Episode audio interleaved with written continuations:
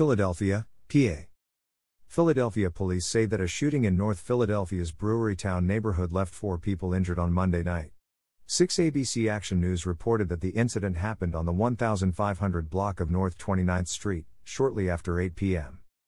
All four of the injured were male. Three of the four are teenagers. A 17 year old, two 18 year olds, and one 21 year old male were identified as the victims of the shooting who were hit by gunfire. All four victims were taken to Temple University Hospital, where they were last reported in stable condition. Police say the incident may have been the result of a shootout. Houston, Texas. Police in Houston say a father and his infant daughter, both were struck by gunfire, in what they call a road rage incident. The Idaho Statesman reported that the victim was driving south on I-45 at around 7:30 p.m. on Sunday evening. At some point the victim got into an argument with another driver. The suspect, driving a black Nissan Rogue SUV, pulled up on the victim and his child and opened fire. The father was reportedly shot multiple times neck, shoulder, and twice in the chest.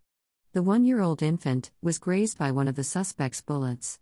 Police said there were several other children in the vehicle when the shooting occurred.